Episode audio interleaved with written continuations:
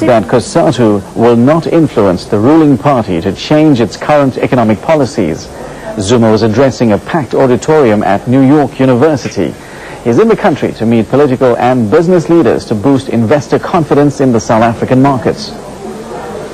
It was a speech intended to allay fears about the tensions in the ANC arising from the removal of former President Thabo Mbeki.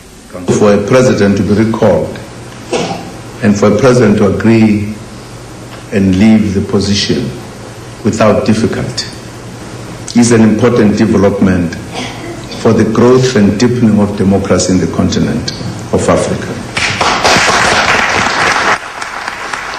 He also faced some tough questions from the public. I'd like to know whether it is fair to say that the African National Congress has been hijacked, so to speak, by COSATU and uh, the far left. In the face of Zimbabwe's worsening crisis, what would you say to the accusation that SADC has enabled Mugabe's regime?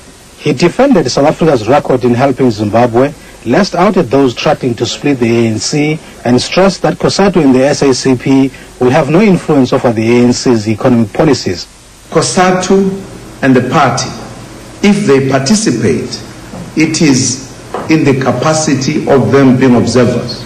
They don't have voting rights.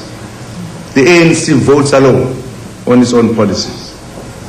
So the ANC decides on its policies on everything. So there is no threat.